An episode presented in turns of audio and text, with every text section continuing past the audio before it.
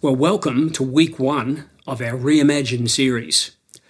When Gateway Church started about 36 years ago, we could not have imagined what we see today.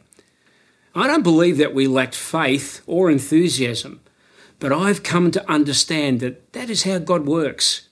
He has more in mind for us than we can ever imagine. And if we trust and walk by faith, He reveals that which we cannot yet see beyond the horizon. Faithfulness is the key that unlocks the more of God. And for me, it's exhilarating to be part of the people of God. By His grace, we are the hands and feet of Jesus. Followers of Jesus, those who call Him Lord, are the body of Christ on earth, the church. And together as His church, we get to reach beyond ourselves and help those in need sharing the message of Jesus with our town, our city, our nation, and the wider world. Being the church also involves sensing where God is leading us next and prayerfully moving in that direction as one people to help fulfill His glorious plan. Together as His church, we get to imagine and dream what we can do through God's power at work in us now, the Apostle Paul wrote about this to the early Christian church. He said, Now to him who is able to do immeasurably more than all we ask or imagine, according to his power that is at work within us. To him be the glory in the church and in Christ Jesus throughout all generations, forever and ever. Amen. So let's look at those verses a little bit. Firstly, our God is able, He is all powerful, and yet His power is given to enable human flourishing. Second, He will do immeasurably more than we can even imagine is possible. Our faith is simply the floor, not the ceiling of God's glorious plans. God's power is infinite, he is not restricted by our imagination, nor our ability to pray and ask for help. He does immeasurably more through us. Third, it's His power at work within us that brings His plans to fulfillment. God has decided not to fulfill His plans without us.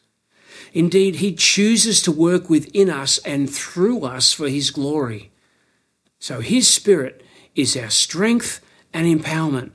The same power that raised Jesus from the dead resides in all who call Jesus Lord.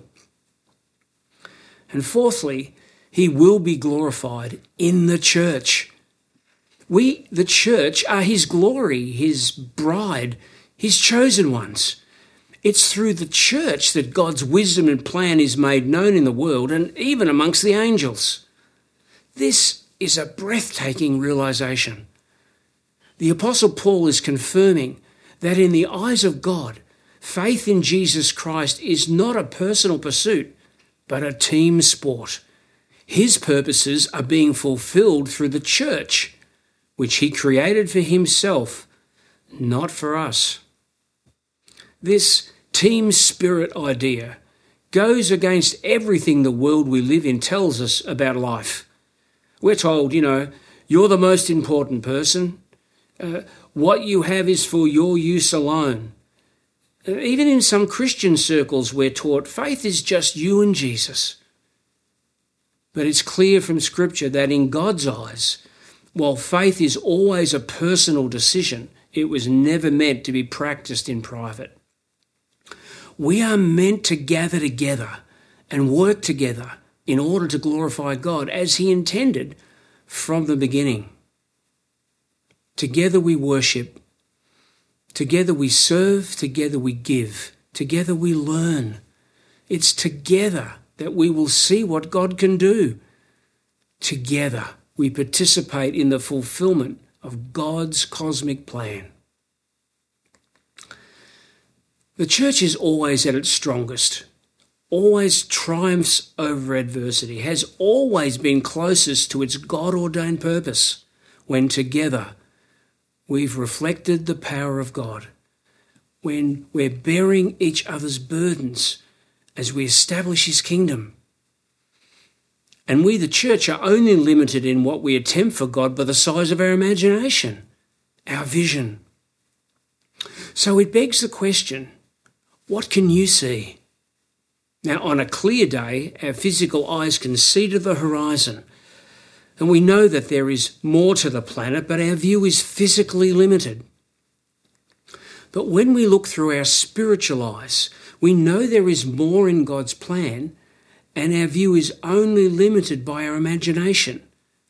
It's only by faith that we can hope to see beyond the horizon to God's greater purpose. Faithfulness is the key that unlocks the more of God. 2020 2021 has been a painful, disruptive, unsettling season for the global community. We have been restricted and caused to adapt, to change, to endure, and innovate. The church has not been exempt, nor do I believe it should have been. So we must continue to prayerfully imagine what God is leading us to be and do beyond the current horizon of our faith. This year, as we see light at the end of the COVID tunnel, many Christians long to go back to the way things were they long for the restoration of former things. But we cannot go back. We can only go forward. The church is God's chosen vehicle and it has no reverse gears. There will be great challenge in marching by faith towards the horizon. But we cannot go back. Wanting to go back was a mistake the chosen people of Israel made when they were on Exodus. The book of Numbers in the Old Testament records Joshua and Caleb imploring people to go forward into the promised land God had shown them. But their army scouts said, We saw the land, and it is indeed beautiful, a land flowing with milk and honey. But the people living there are powerful. Their towns are fortified. We even saw giants there. Then the whole community began weeping their voices rising in a great chorus of protest. Is the Lord taking us into this country only to die? Let's choose a new leader and go back to Egypt. Now, Egypt was where they had just escaped from after being enslaved for over 400 years. Joshua and Caleb said to the people, Do not rebel against God. And don't be afraid of the land or its people, for the Lord our God is with us. When change and challenge appeared on the horizon, the people of Israel looked longingly back at what they had in Egypt rather than step up to what they were promised in Canaan. We dare not repeat the mistakes of old. Gateway we cannot go back. How then do we go forward? How do we take the lessons of the past and create pathways for the future? How do we find the next, the new, the immeasurably more God has for us? Well, our challenge is to listen for the voice of God, to sense where He is at work and plan to meet Him there, beyond the horizon. We must reimagine together. Yes, it has been a painful, disruptive, unsettling time for the global community and also for the church worldwide, but we cannot go back. We must believe that God remains at work by his power within us, despite circumstances. He has continued to move us forward, showing us his immeasurably more. Faithfulness, that's the key that unlocks the more of God. In March 2020, lockdowns hit, church services closed, and the church operations shut down. Now, since that time, I've been asked by many people, what was it like not being able to do anything? Hmm. Well, we prayed about what, if anything, we could do. And you know what? God showed up. We moved our worship services, Kids God Zone, and youth group online. We added Alpha Online, life groups on Zoom, and other online developments. We used savings in ministry expenditure to finance the renovation of our church building. We upgraded flooring, lighting, furniture, function rooms, offices, and God Zone areas, and repainted inside and out.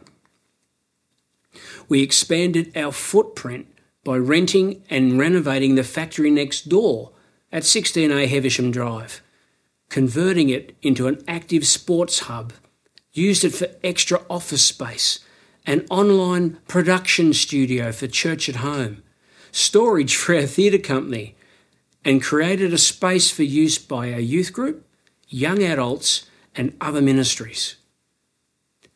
Since then, we've actually been granted the opportunity to buy this factory, and so we put a deposit down for its purchase, which we will settle on in the future in about June 2023. We also continued to develop our mission in Papua New Guinea and made improvements to our school, adding extra toilets, extra power generation, new curriculum, and more teachers. And for our efforts, we were recently granted official registration with the Education Department of PNG. We also took our education and health programs further into that country by commencing a preschool program in the provincial town of Goroka.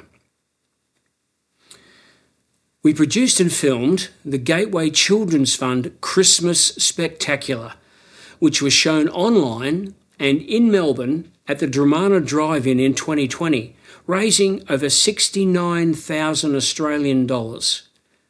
And it was shown later on free-to-air national television in Papua New Guinea.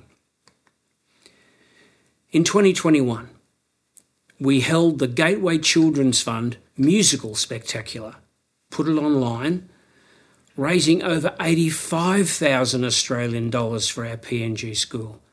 Extraordinary efforts by everyone involved. Even with all of this, there is so much more in the mind of God for our church. This was only the beginning of what I believe God is doing.